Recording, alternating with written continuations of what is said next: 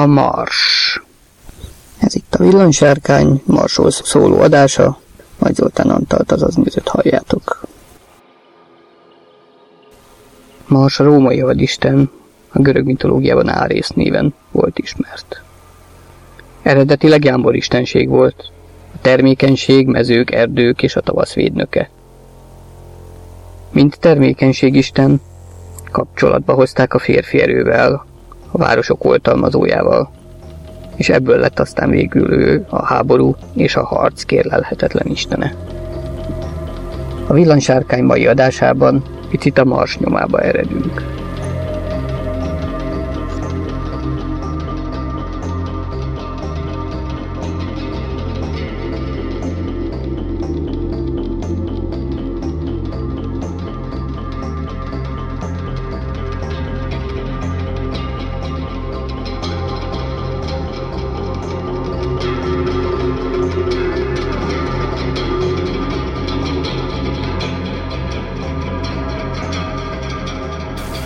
Az ókorban a marsot még csak szabad szemmel figyelhették meg, és valószínűsíthető, hogy vöröses színe hozzájárult ahhoz, hogy pont ezt az égitestet választották a háború és a harc istenének.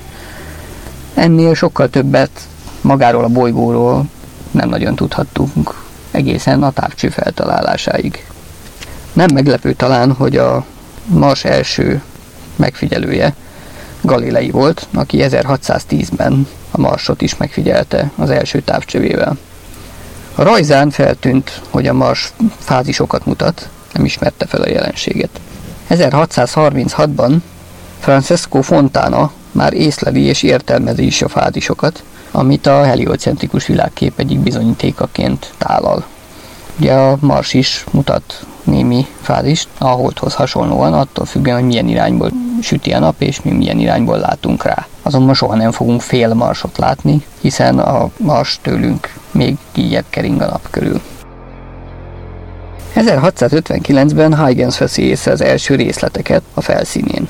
Ez a Sirtis Majornak elnevezett sötét, háromszögletű alakzat volt az első olyan mars felszíni terület, amelyet megismerhettünk.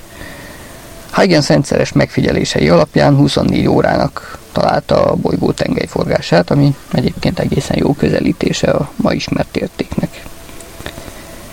1672-ben Huygens hósapkáit is észreveszi, tehát a kis sarki jégsapkákat a bolygó felszínén, bár azt a feltételezést, hogy ezek jégből vannak, ő még nem vonja le. Kicsit később Cassini 14. Lajos meghívására szintén vizsgálja a Mars bolygót. A királyi csillagvizsgálóban a Sirtis Majort is rendszeresen méregeti, és ez alapján ő 24 óra 40 perces tengelyforgási időt mért ki, ami 2 perc 37 másodperces eltérés a tényleges értékhez képest, tehát egy hihetetlen pontos megfigyelő munkát végzett. Cassin is látta a hósapkákat, de még ő sem írta le ezeknek a miben létét, holott már az 1666-os rajzain szerepelnek, tehát valamilyen szinten megelőzte Huygens-t, aki 1672-ben rajzolta csak le először a marsi hósapkákat. Ugyancsak Cassini volt az, aki felfedezte a Mars légkörét. Ezt 1672-ben tette meg, amikor egy csillagot fedett el a Mars bolygó, és Cassini észrevette, hogy a csillagfénye nem hirtelen tűnik el a Mars korongja mellett, hanem először fokozatosan elkezd halványodni, ahogy a bolygó egyre sűrűbb légrétegein keresztül érkezik a fény, és csak utána lép be a korong mögé, majd a kilépéskor el szép fokozatosan kezdi el visszanyerni a teljes fényét.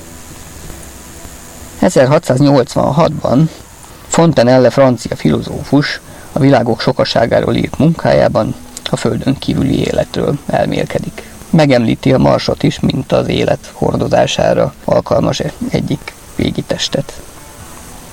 A 18. század elején Maraldi feltételezte, hogy a marsnak ezek a világos kis pólus sapkái, azok tulajdonképpen jégből állhatnak. William Herschel pontosítja a bolygó tengelyforgását, gyakorlatilag már egy-két percen belüli hiba határon a ma is ismert értéket valamint kiszámolja a bolygó átmérőjét is, és alig 2% tévedéssel megállapítja, hogy a Mars mérete 55%-a a Földének. Herschel Kröter követte, aki mindenféle légköri jelenségeket vett észre a bolygón. Különféle párákat, talajmenti köröket, homokviharokat. Ezeket a mai amatőr műszerekkel is meg tudjuk figyelni. 1832-35 környékén Madler és Beer részletes térképeket állít össze a Marsról, észreveszik az évszakos változásokat is, többek között például a sarki jégsapkáknak a méretváltozásait, ahogy a marsi nyár idején a sarki jég összehúzódik, valamint a marsi tél idején, ahogy visszanő a jégsapka mérete.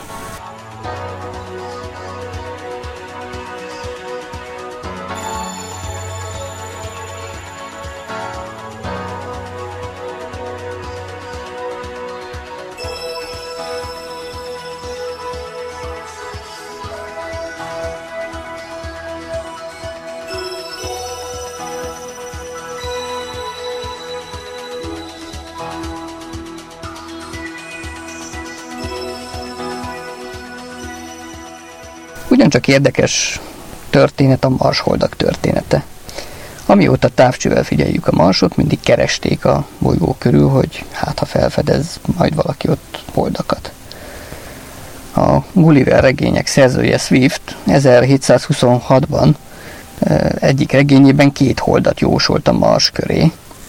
Walter Micromegasában is így szerepel a Mars, mint két holdal rendelkező égitest de ezeknek semmilyen tényleges megfigyelési alapja nem volt, pusztán fantáziára alapultak. 1877-ben Ashap Hall ácsmesterből lett csillagász találta meg végül a két holdacskát, a Phoboszt és a Deimoszt a Mars körül. Ő úgy dolgozott, hogy kitakarta a Mars korongját, és a távcsőben így már nem zavarta a megfigyeléseket a fényes vakító bolygókorong, így észrevette a halvány kis holdacskákat a bolygó közvetlen közelébe. Hát érdekesség, hogy ezt már gyakorlatilag mai amatőr csillagász műszerekkel is utána tudjuk csinálni. Tehát körülbelül azért ennyit fejlődött a technika azóta.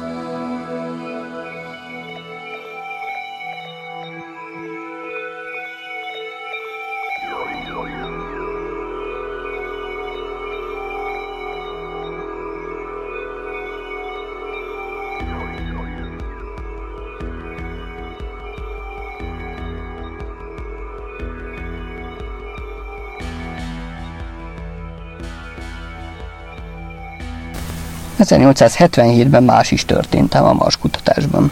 Schiaparelli olyan Mars térképet adott közre, amelyen majdnem 200 darab vékony, ilyen vonalszerű alakzat látható, ezek szerinte marsi csatornák.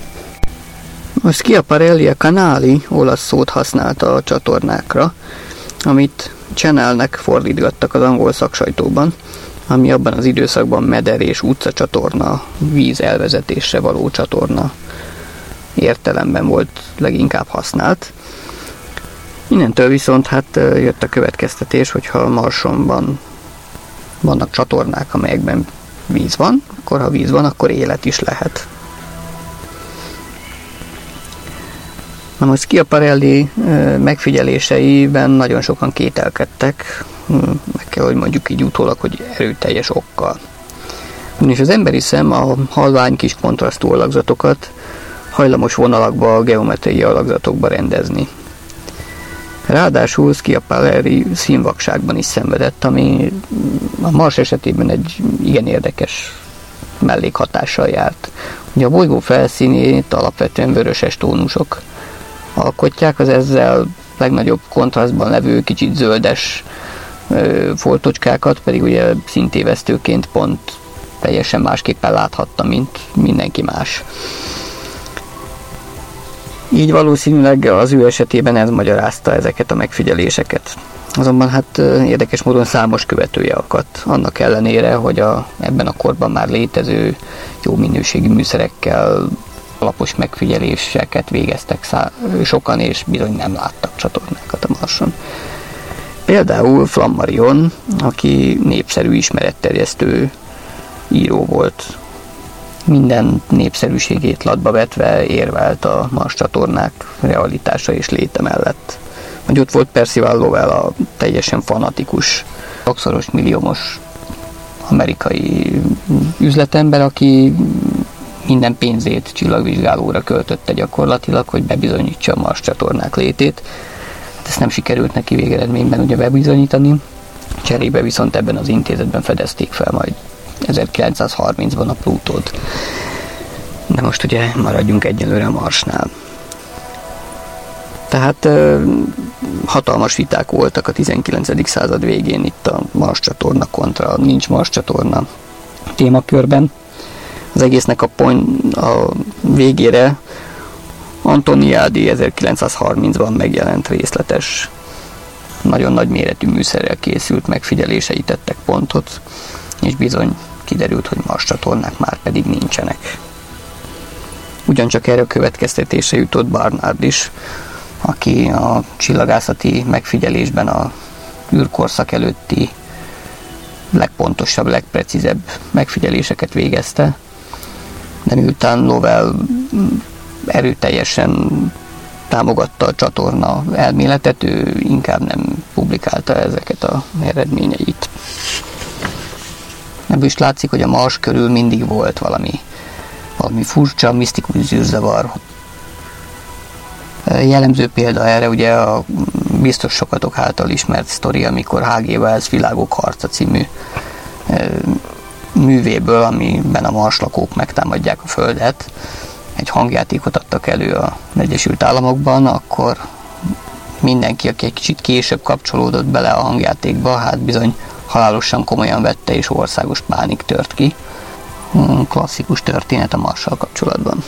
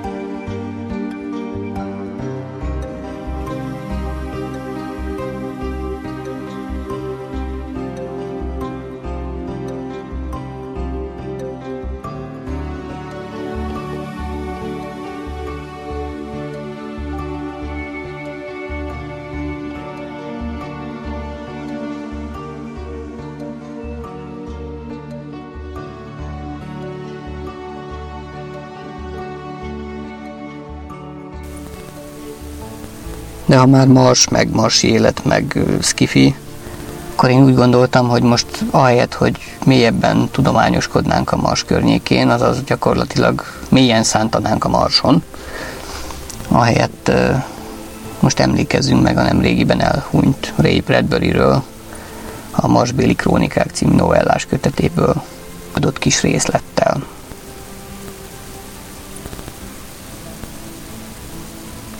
Következőkben ezt fogjátok hallani.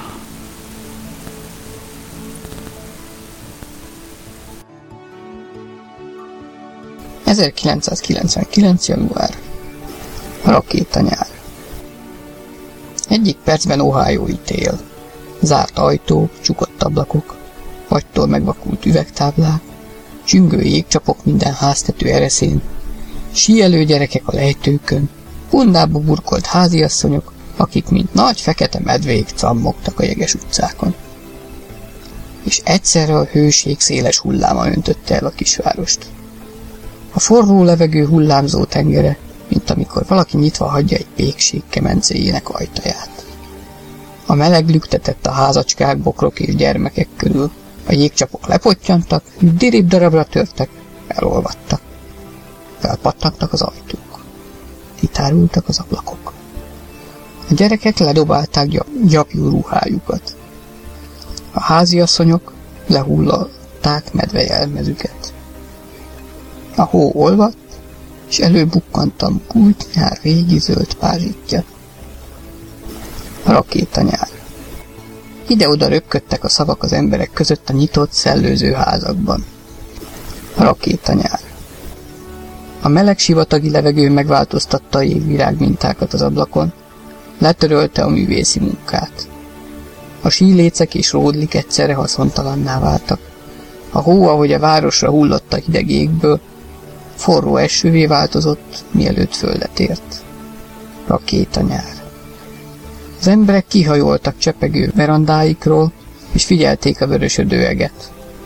A rakéta a kilövő téren állt, rózsaszínű tűzfelhőket és kazánhőséget fújtatott. A rakéta hatalmas fugókájának minden leheletével nyarat hozott ezen a hideg téli reggelen. A rakéta éghajlatokat teremtett, és egy rövid pillanatig nyár borult a földre.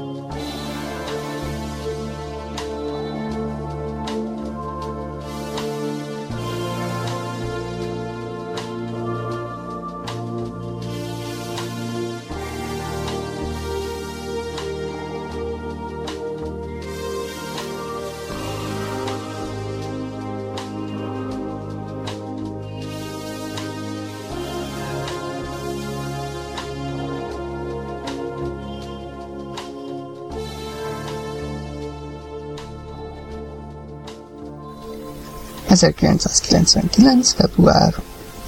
Illa. Volt egy kristályoszlopos házuk a Mars bolygón egy halott tenger partján, és minden reggel látni lehetett Miss Kát, amint a kristályfalakból szőtt aranygyümölcsöt eszegeti, vagy amint takarítja a házát. Marokkal szórva a mágneses port, amely minden szennyet magával ragad és kirepül a forró szélszárnyán. Délutánonként, amikor a megkövült tenger meleg és mozdulatlan volt, és a szőlőfák bágyattan álltak az udvarban, és a távoli kis marsbéli csontváros teljesen bezárult, és senki sem surrant ki az ajtókon, látni lehetett magát Mr. Kát szobájában, amint egy fémkönyvet olvasott. Végigfuttatta kezét a kidudorodó hieroglifákkal borított lapokon, mintha hárfán játszana, és a könyvből az újak játéka nyomán éneklő hang emelkedett. Lágy, ősi hang, és mesélt arról az időről, amikor a tenger vörösen gőzölgött a parton, és az ősi emberek fémrovarok és elektromos pókok fellegeit küldték csatába. Mr. és Miss K. húsz éve laktak a halott tengerpartján, és elődeik ugyanebben a házban laktak, amely forgott és követte a napot, mint a virágok, tíz évszázada már. Mr. és Miss K. nem volt öreg. Szép, barnás bőrük volt, mint a valódi marslakóknak, sárga éremszemük, lágy zenélő hangjuk. Valaha szerettek vegyi tűzzel képeket festeni, úszkálni abban az évszakban, amikor a csatornák megteltek a szőlőfák zöld nedvével, és hajnalig beszélgetni a társalgóban a kék foszfor arcképek alatt. Most nem voltak boldogok. Ezen a reggelen Iszká az oszlopok között állt, és figyelte, hogyan melegedik és olvad sárga viasszá a sivatagi homok körben a látóhatáron. Valaminek történnie kell. Várt. Figyelte a mars kék égboltját, mintha azt várná, hogy bármely pillanatban megrándul, összehúzódik, és valamilyen csillogó csodát lök magából a homokra. Nem történt semmi. Belefáradt a vár várakozásba, végig sétált a párolgó oszlopok közt. Enyhe első kezdett szitálni a csavart oszlopfőkről, lehűtötte az égető levegőt, gyengéden hullott reál. Olyan volt ez a forró napokon, mint séta a patakban. A ház padlóján csillogtak a hűs hullámok. Távolról hallotta, mint férje kitartóan játszik a könyvén, ujjai sohasem fáradtak bele az ősi dalokba. Magában azt kívánta, bár csak őt tartaná a karjaiban, és simogatná, mint egy kis hárfát, annyi ideig, és ugyanúgy, mint most azt a rettenetes könyveit. De mégse. Megrázta a fejét alig észrevehető megbocsájtó várándítással. Szempillája lassan leereszkedett arany szemére. A házasság fiatalon megöregíti, megszokottá teszi az embereket. Hátradőlt egy székben, az rögtön az alakjához formálódott és követte mozdulatait. Idegesen lehunta a szemét. Jött az álom.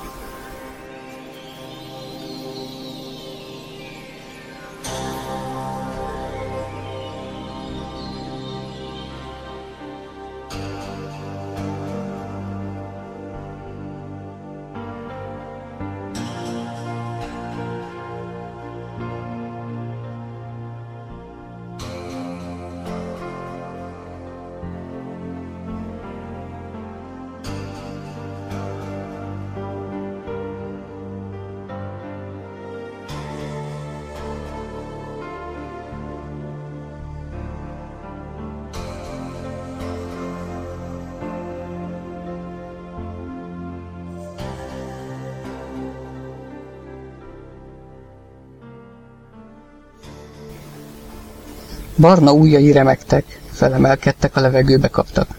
Egy pillanat múlva felült, riadtan zihált. Gyorsan körülnézett, mintha azt várta volna, hogy ott áll valaki. Csalódottnak látszott. Az oszlopok között nem mozdult semmi. Férje tűnt fel az egyik háromszögű ajtóban. Szóltál? kérdezte ingerülten. Nem. Mintha kiáltottál volna. Kiáltottam? Elbubiskodtam és álmodtam valamit. Nappal, hiszen nem szokásod. Így ült, mintha az álom arcul csapta volna. Milyen furcsa, milyen rettentő furcsa. Mormolta. Az álom. Igen? Férje már vissza is akart térni a könyvéhez. Egy férfiról álmodtam.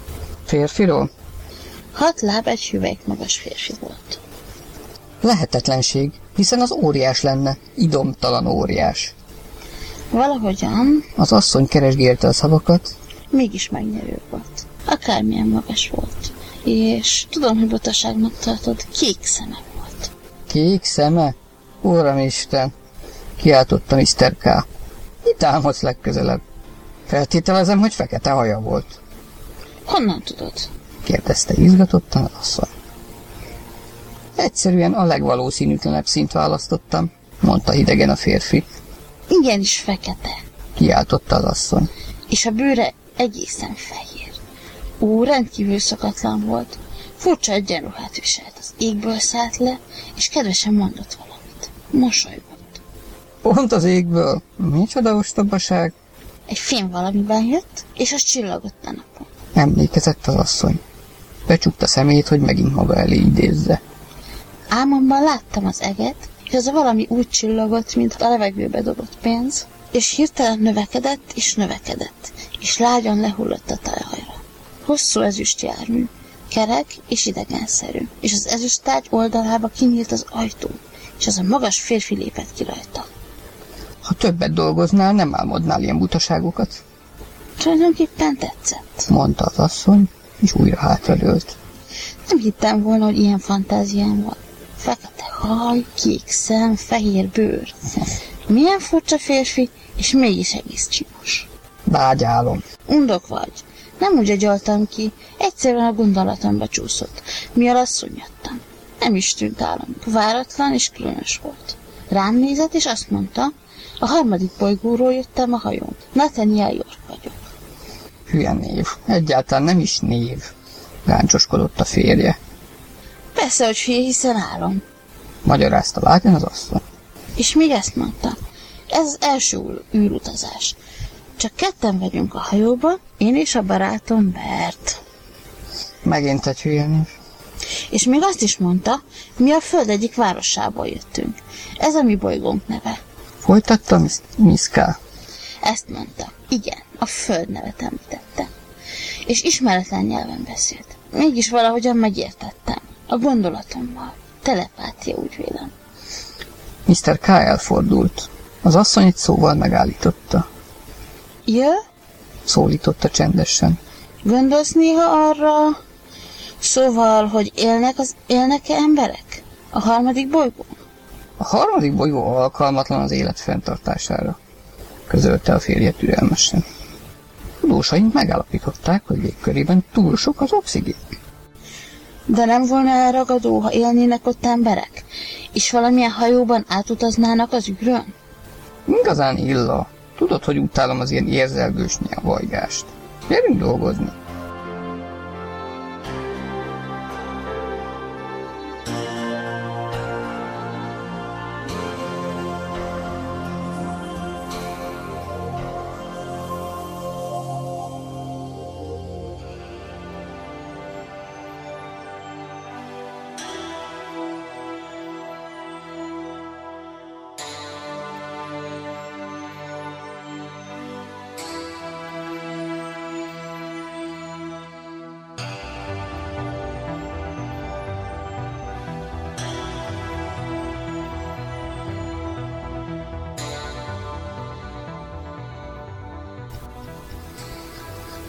Későre járt, amikor az asszony énekelni kezdte a dalt jártában a susogó, esőontó oszlopok között. Elénekelte, aztán újra kezdte. Miféle dal ez? Fortyant fel végül a férje, amikor belépett, hogy a tűzasztalhoz üljön. Nem tudom. Az asszony felnézett, maga is csodálkozott. Kezét hitetlenkedve a szájához emelte. Alkonyatra hajlott a nap. Amint a világosság eltűnt, a ház becsukódott, mint egy óriási virág. Szél kerekedett az oszlopok között. A tűzasztalon bugyborékolt az ezüst lába fortyogó túlcsája. A szél felborzolta az asszony vörös-barna haját, és lágyan dudorázott a fülébe. Csendesen állt, kinézett a tengerfenék nagy és sápadt térségeire, mintha emlékeit akarná felidézni. Sárga szeme lágy és nedves volt. Köszönöm ránk legalább szemet csukorát, és visszaköszönhet enyém. Énekelte halkan, csendesen lassan. Vagy hagyd rajta, és akkor nem kell abból, hagyd csókod a pohár felemé. Túdolt könnyen mozgatta a kezét a szélben, szemébe csukta. Befejezte a dalt. Nagyon szép volt. Soha sem hallottam még ezt a dalt. Te komponáltad? kérdezte a férfi, és élesen figyelte. Nem. Igen. Nem. Igazán nem is tudom.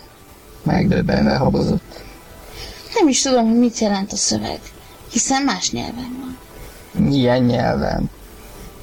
Az asszony húsdarabokat dobott az izzólávába. Nem tudom. Egy pillanat múlva kivette a megfőtt húst, és egy tányéron a férfi elé tette. Éppen csak valami bolondság, amit én találtam ki. Gondolom, nem is tudom miért. A férfi nem szólt. Nézte, amint az asszony húsdarabokat süllyeszt a sziszegő tűztóba. Lement a nap. Lassan-lassan belopakodott az éj, megtöltötte a szobát, elnyelte az oszlopokat és őket is. Mindkettőjüket, mint valami sötét bor, mennyezetig megtöltötte a lakást. Csak a lába ezüst fénye világította meg arcukat. Az asszony ismét a furcsa dal dúdolta. Férfi hirtelen felugrott a székből, és nagy léptekkel dühösen kiment a szobából. Később egyedül befejezte a vacsoráját. Amikor felkelt, nyújtózkodott, az asszonyra nézett és ásítva javasolta. Menjünk el ma este a leáng madarakkal szórakozni a városba? Komolyan gondolod? kérdezte az asszony. Csak nincs valami bajod? Mi a különös ebben? De fél éve már, hogy nem voltunk sehol. Azt hittem, hogy jó ötlet, Hirtelen gondos lettél. mondta az asszony. Miért beszélsz így? Förmet rá a férfi. Menjünk, vagy nem menjünk? Az asszony kinézett a sápat sivatagba. Két fehér hold emelkedett az égre. Hűs víz csörgedezett a lábujjai között. Alig észrevehetően megremegett. Nagyon szeretett volna itt ülni csendben, hangtalanul, hogy bekövetkezik, amit egész nap várt. Ami nem történik meg, hiszen lehetetlen, de mégis megtörténhet. Egy dalfoszlány suhant el gondolatai. Jót tesz neked, sürgette a férfi. Na gyere, menjünk, Fáradt vagyok. mondta az asszony. Majd máskor. Tessék, a sálad. A férfi egy fiolát nyújtott feléje. Hónapok óta nem voltunk sehol. De te igen, hetenként kétszer szívárosában. Nem nézett a férjére. Munka, mondta a férfi. Úgy. Suttogta magában az asszony. A fiolából folyadék ömlött ki, kék köddé változott, és kis rezgésekkel a nyaka köré simult.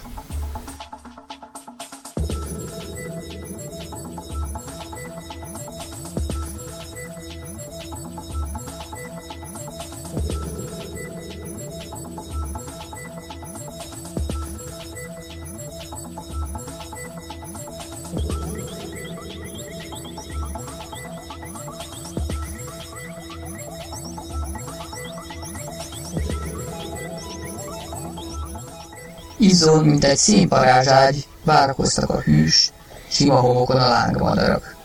A felfújódott fehér baldahint ezernyi zöld szalaggal erősítették a madarakhoz, és most enyhén csapódott az éjszakai szélben. Illa hátradőlt a baldahin alatt. Férjének egy szavára a madarak megugrottak, mint meg annyi láng csaptak a sötét ég felé. Megfeszültek a szalagok, a baldahin felemelkedett. Sivítva sikoltott el alattuk a homok.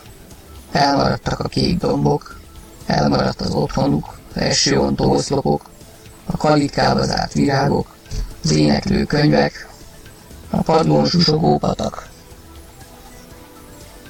Nem nézett a férjére.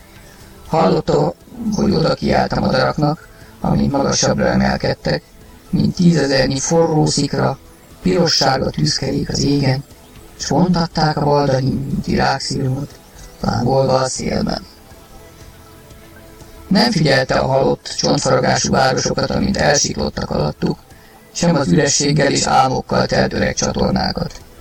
Repültek a kiszáradt folyók és kiszáradt tavak felett, mint a hold árnyéka, mint valami égő fákja. Csak az eget nézte. A férje beszélt. Ő csak az eget nézte.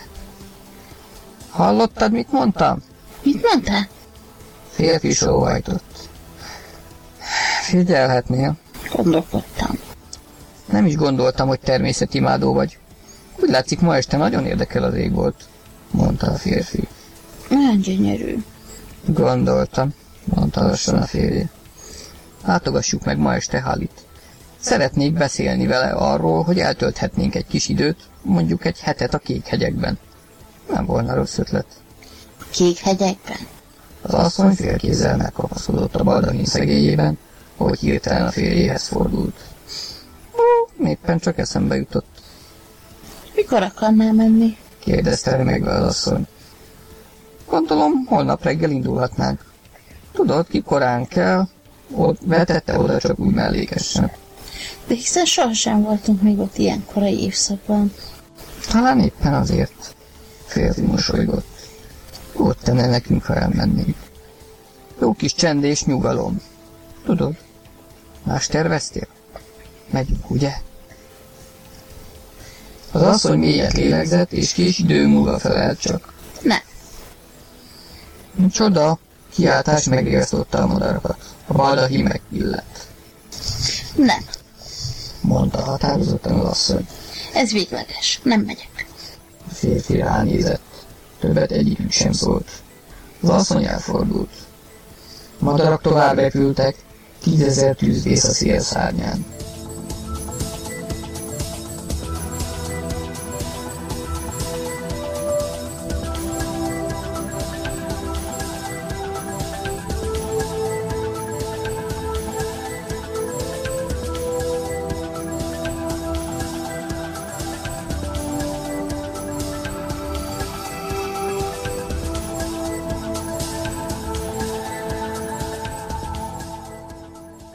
Hajnalban a nap kristályoszlopokon át eloszlatta a ködöt, amely illát tartotta, amíg aludt. Egész éjjel a padló fölött lebegett a falakból áradó köd látszi, lágy szőnyegén. Egész éjjel ezen a csendes folyón aludt, nincs csónak a nyílvíznek. Most eloszlott a köd, fogyott, fogyott alatta, míg végül a padlón találta magát, az ébredés partjain. Kinyitotta a szemét. A férje hajolt föléje. Úgy tűnt, mintha már órák óta állna ott és figyelni. Maga sem tudta miért. Nem tudott a szemébe nézni. Megint támadtál, mondta a férfi. Hangosan beszéltél, és nem hagytál aludni. Igazán azt hiszem, hogy orvoshoz kellene menned. Majd rendbe jövök. Sokat beszéltél álmodban. Igazán? Az asszony szerezett. A hajnal hideg volt a szobában. Szürke fény áradt széjjel, ami ott feküdt. Mit álmodtál? Kicsit gondolkoznia kellett, hogy visszaemlékezzen. A hajóról. Megint leszállt az égből, földet ért, és a magas férfi kilépett belőle, és beszélt hozzám. Tréfálkozott, nevetett, és igazán kedves volt. Mr. K. egyik oszlophoz nyúlt. Meleg víz sugár budjant előgőzölött. A hideg szerte foszlott a szobában. Mr. K. arca szemtelen volt. Azután Folytatta az asszony, ez a férfi, aki megmondta, hogy a fura neve Nathaniel York, azt is mondta, hogy szép vagyok, és megcsukkolt. azt a... Fortyán fel a férfi, hirtelen elfordult, és a fogát csikorgatta. Hiszen csak álom.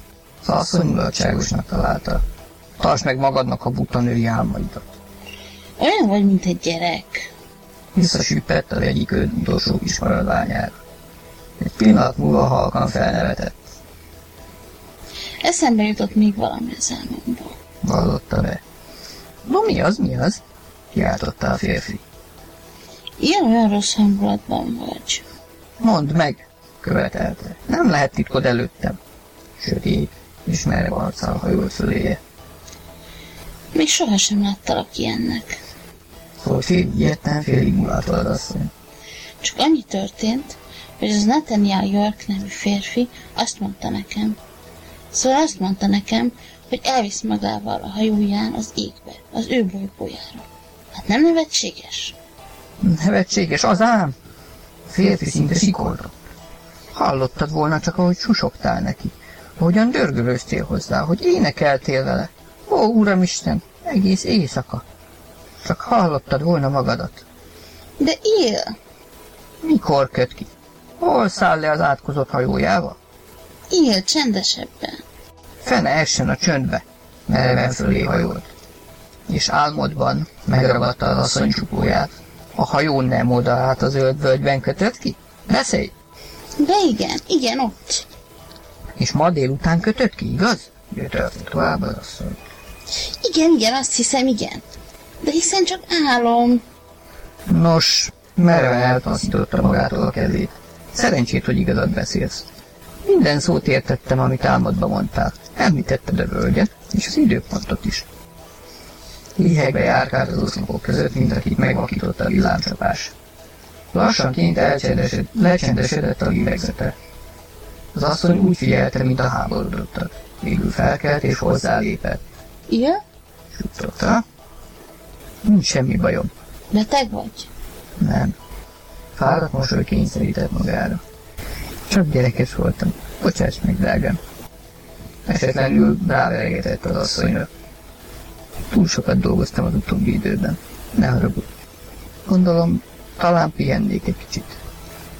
Annyira ingerült voltál. Hm, most már rendben vagyok. Nagyszerűen érzem magam. Sóhajtott. Felejtsük el. Figyelj csak, hallottam tegnap egy viccet UR-ről, és el is akartam mondani neked. Mit szólnál, ha amíg elkészíted a reggelit, elmondanám a viccet, ezt a fügyet szépen elfelejtenék. Csak álom volt. Természetesen. Képjésre megcsókolta az arcát. Csak álok.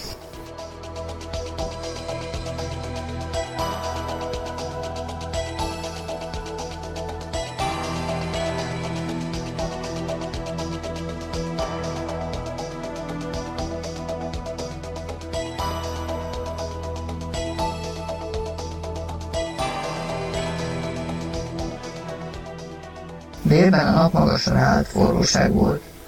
A dobok vibráltak a fényben. Nem mész a városba? Kérdezte Illa. A városba. A férfinak megrebbent szemöldöke. Mindig ezen a napon szoktál menni. Az asszony megigazított egy virágpalikát az állványon. Virágok megmozdultak, és kitátották éhes sárga szájukat. A férfi becsukta a könyvét.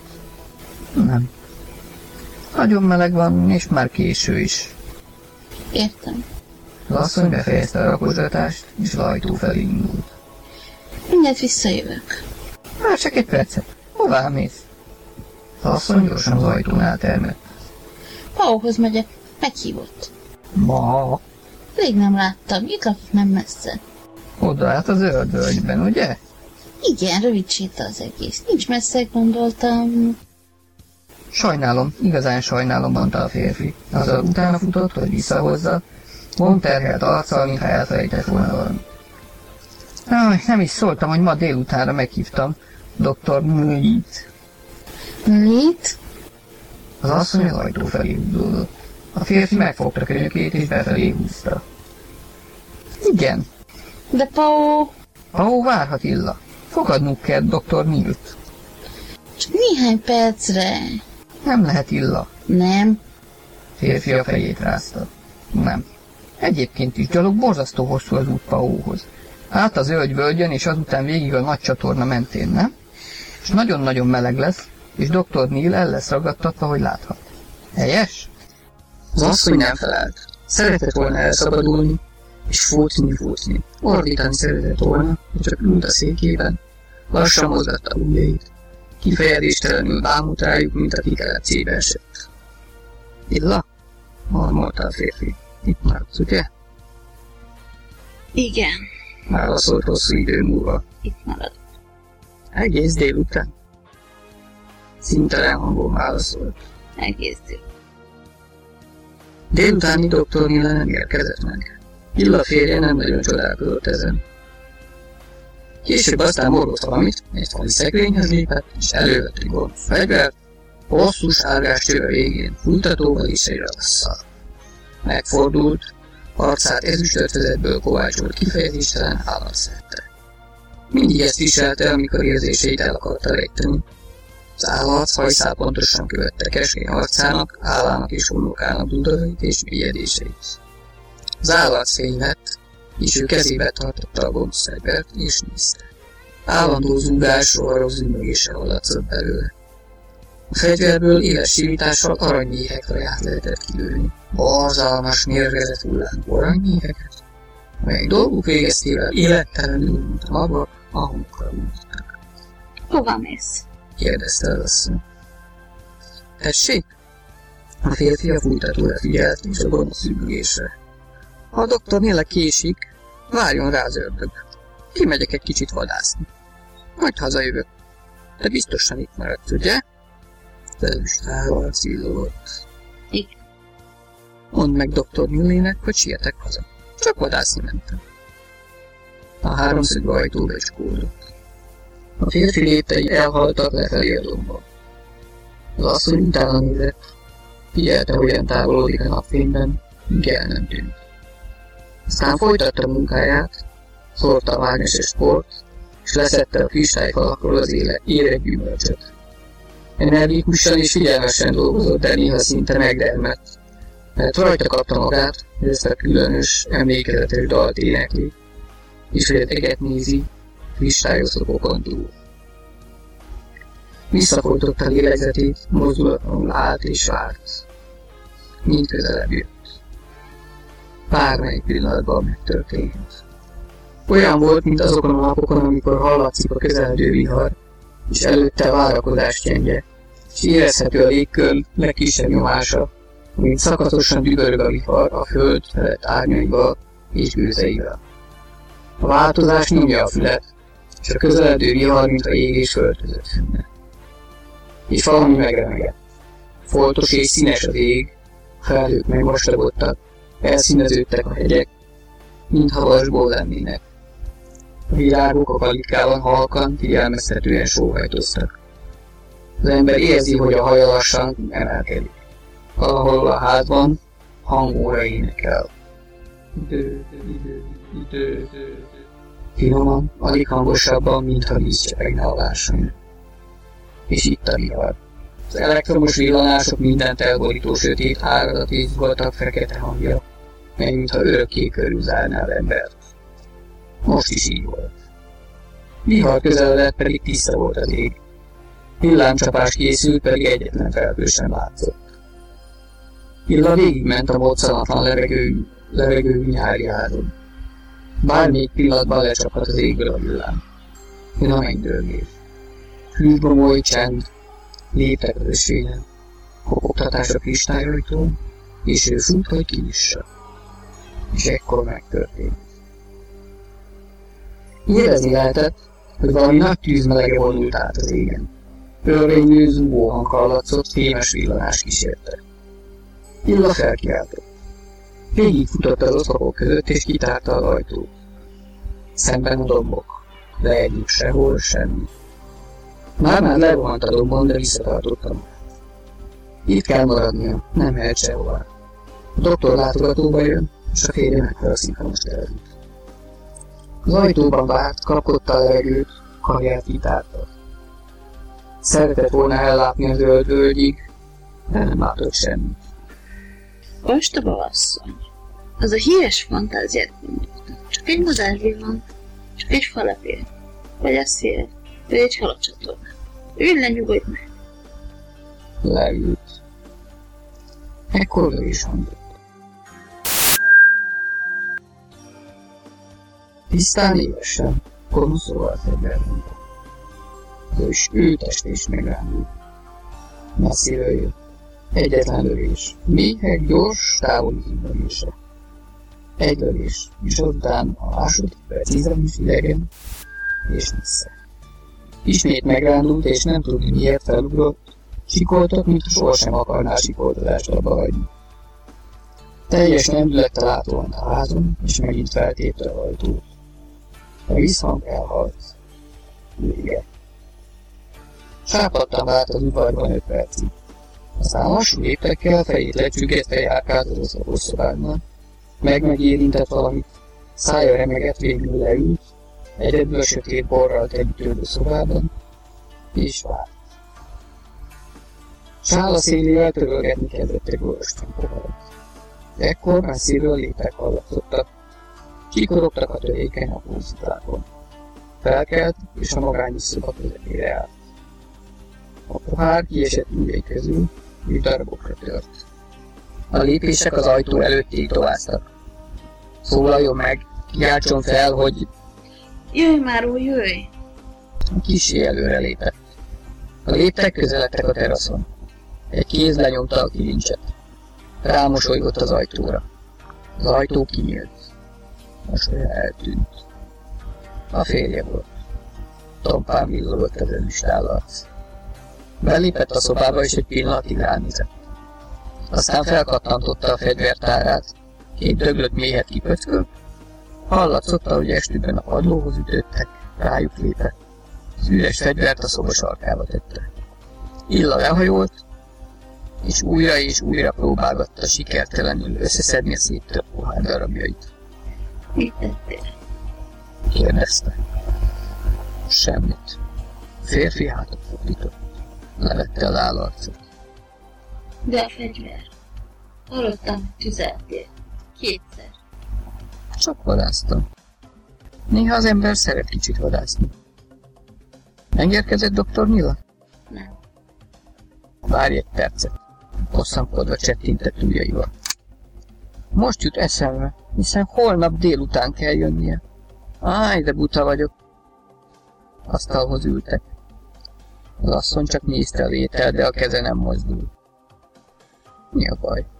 kérdezte a férfi, de nem nézett fel, miközben a húst a fortyogó lábába mártotta. Nem tudom, nem vagyok éhes. Mondta az asszony. Miért nem? Nem tudom, csak éppen kívánom.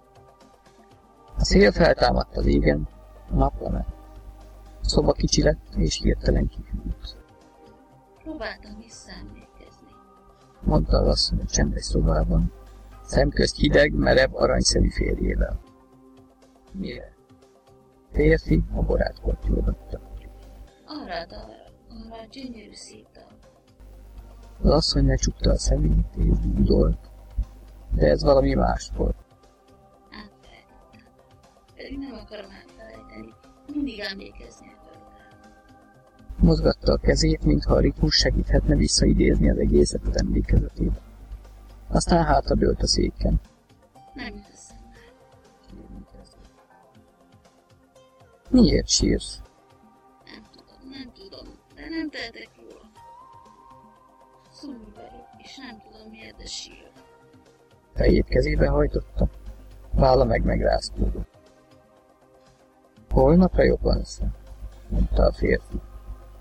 Az asszony nem nézett rá, csak az üres pusztaságot nézte, és a fényes csillagokat, amelyek most feltűntek a fekete égen, és messziről hallatszott a feltámadt szél és a víz hideg kavargása a hosszú csatornán. Reszketve lehunta a szemét, Igen, mondta.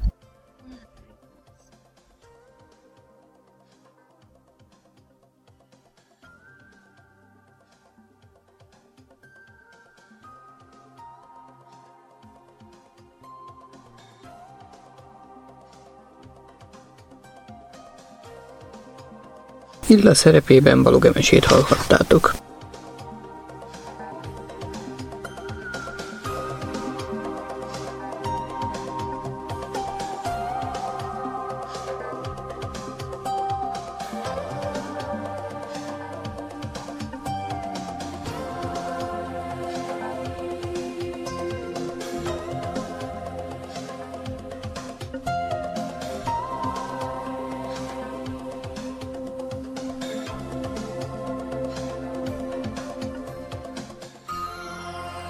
Mai adás háttér zenéjét a Tangerine Dream Mars Polaris című albuma szolgáltatta egy-két másodpercnyi hangeffekttől eltekintve.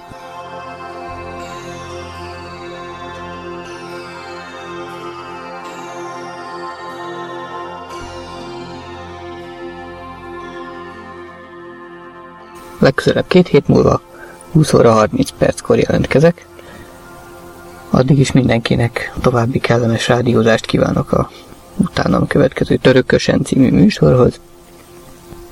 Jó éjszakát, jó pihenést!